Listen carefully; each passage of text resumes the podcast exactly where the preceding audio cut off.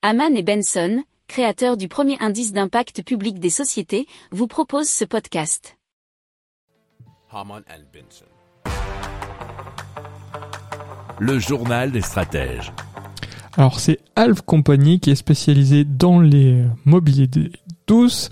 Quel nouveau projet euh, de diminuer le trafic routier en privilégiant plutôt un système de transport aérien assez innovant.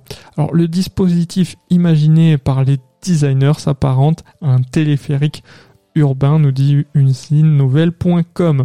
Alors, comment ça marche? Suspendu à des câbles fixes à travers de petites plateformes électriques, les cabines se déplaceraient toutes seules, ce qui offrirait une plus grande flexibilité au réseau. Elles n'accueilleraient que deux passagers maximum et devraient être réservées via une application mobile. Les clients n'auraient alors qu'à embarquer dans la cabine vide, posée au sol de l'arrêt le plus proche, et à se laisser porter jusqu'à leur destination.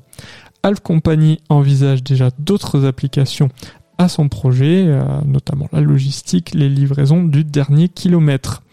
Il cherche à convaincre une métropole de le tester en conditions réelles. Si vous aimez cette revue de presse, vous pouvez euh, vous abonner gratuitement à notre newsletter qui s'appelle La lettre des stratèges, LLDS, qui relate, et cela gratuitement, hein, du lundi au vendredi, l'actualité économique, technologique énergétique, mais aussi de l'hydrogène et puis de tout ce qu'on trouvera super intéressant pour votre vie.